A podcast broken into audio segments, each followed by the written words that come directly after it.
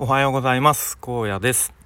この番組は会社に依存せず人生の選択肢を増やせるように日々試行錯誤する様子や僕の頭の中の考えを整理してアウトプットするそんな番組です。今日はちょっと昨日の夜結構夜遅くまでキャンバーをいろいろいじっていて夜更かししてしまったので、寝坊してしまいこんな時間になってしまいましたが、今日もスタイフ取らなきゃということでやっていきたいと思います。今日のテーマはコミュニティは最初が大事だと思うみたいな話をしていきたいと思います。本題に入る前にお知らせです。先日ココナラの方でサービスを出品しました。でそのサービスの内容がTwitterのヘッダーを作りますという内容のもので、Twitterのアイコンの後ろにある横長の部分ですね、そこの画像を作りますというもので、もしツイッターのヘッダーちょっとそろそろ変えたいなみたいなことを思っている方は、よかったら覗いてみてください。概要欄にココナラの URL 貼っておきます。よろしくお願いします。ということで本題ですね。コミュニティは最初が大事ということで、何が大事なのかということなんですけれども、オンラインコミュニティとか、オンラインサロンとか、いろんな呼ばれ方する、いわゆるコミュニティですね、いろいろあると思うんですが、結構最近思ったのがそのスタート時とかあとは初期の時点で参加すると、結構積極的に関わりやすくなるかなというふうに思いました。で、なんでそう思ったかというと、先日スタイフでもちょっと話したかと思うんですけど、西野さんが最近立ち上げたオンラインコミュニティかなとみんなのダイエット報告部というものに割と最初の方でちょっと面白そうだし、月額500円でそんなに負担にもならないしで、ちょうど僕自身もちょっと健康に気をつけようとか、ちょっとあんまり体重増やさないようにしたいなと思っているので、そんな感じで参加したんですけど、割と毎日そこの投稿をすることができていて、やっぱりこれって最初の初期の頃に参加したからっていうのが結構大きいかなと思ったんですね。なのでそういうコミュニティに割と初期の頃に参加するって結構意味があるのかなと思って、で逆にちょっと途中から参加する場合だとそのコミュニティの空気感とかもちょっと最初分かんないじゃないですか。なのでちょっと探り探りだったりとか、自分から発言するのにもちょっと勇気がいるみたいなことがあるのかなと思いました。あとはそもそもその途中から参加すること自体に迷ってしまって結構時間が経っちゃうみたいなこともあるのかなと思ったりして、先日に西野さんがたまたまインスタライブかなやっていたの、たまたま僕時間が空いていてちょろっと見た時にそのコメントでみんなのダイエット報告部私も参加していいんでしょうかみたいなコメントがあったみたいで、それで西野さんがいやもうそんなのご自身で決めてくださいよみたいな、そんな誰かに言われて行動決められないんですかみたいな、もう入りたっきゃ勝手に入ってくださいよみたいなことをちょっと冗談半分で言ってたんですけど、そういうふうに、きっと途中から自分も入って大丈夫なのかなみたいに不安に思うことも、きっとありそうだなとは思いました。でじゃあ僕今まで、いろんなそういうオンラインサロン、オンラインコミュニティ的なものに参加してきて、じゃあ割と初期の頃に参加したものどういうものがあったかなと思い返してみたら、これはコミュニティというか、スクールなんですけれども、ウェブクリエイター育成スクールの/というものに僕は1期生の募集の時に割と直感に近い形で飛び込んだんですけれども、その1期生なのでもちろんそれまでの口コミとかも何もない状態で、入ったんですけど、結果的にすごくやっぱ一期生だからこそみんなスタートライン一緒みたいな、まあ、もちろんそのスキルの、差はもちろんありますが、そのスクールの、スタートとしてはみんな横並びみたいな、みんな同期ですよね、いわゆる、そういう感じですごく、積極的に自分なりに関われたのかなというふうに思っていますね。あとはさっきも冒頭の方にも話した、みんなのダイエット報告部ですね。これはただただFacebook のグループに、毎日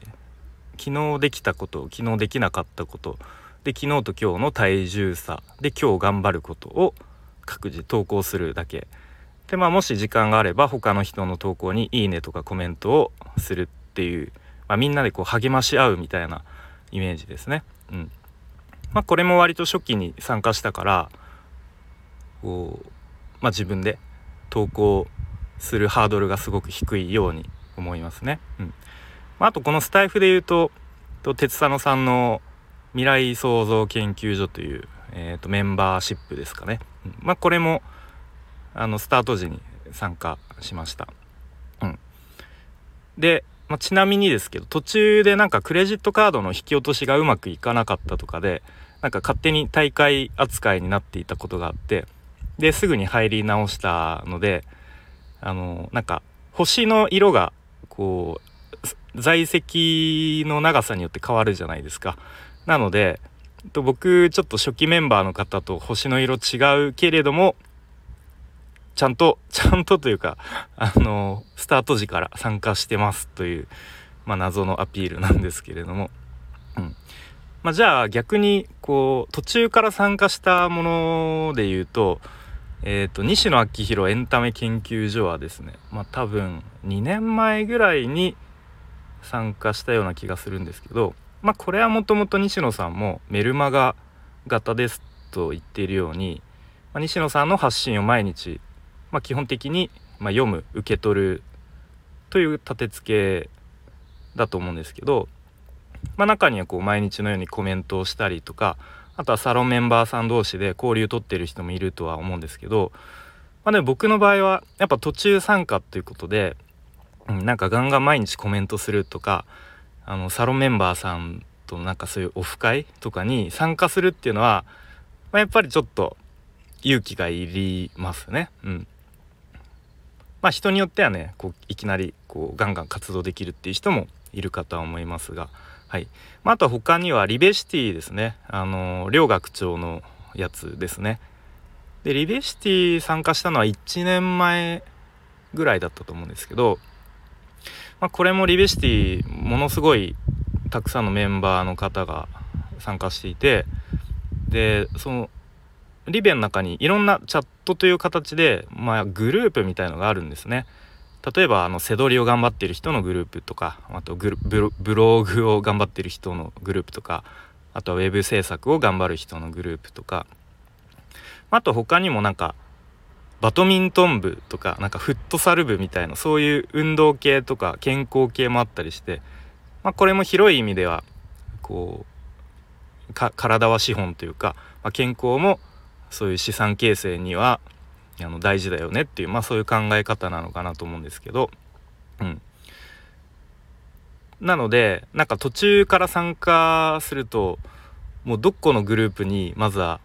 ちょっと入ってみようかなとか、どういう空気感なんだろうとかいうちょっと探る感じになってしまって、いわゆるロム線みたいな感じになってしまうのかなと思いましたね。でも少しずつオフ会とかに参加したりすると、実際にやっぱり会うと同じ価値観の人同士でね、会うとすごく話も全然ストレスなく初対面でも話せますし、そんな感じで僕は少しずつ関わってる感じですね。でもやっぱり中にはその初期から参加してる方とか、もう学長に名前を覚えられてるぐらいのレベルの人とかもいたりして、やっぱそういう人は認知度もものすごく広がって、活動しやすいのかなというふうに思ったりしますね。そんな感じで、結構そういうコミュニティって最初の方に参加すると結構活動しやすいのかなと思いますが、もちろんそのタイミングとかね、その時の自分の状況とかにもよると思うんですけれども、あとはちょっと焦ってなんか今参加しなきゃみたいな感じでこうついついなんか高額な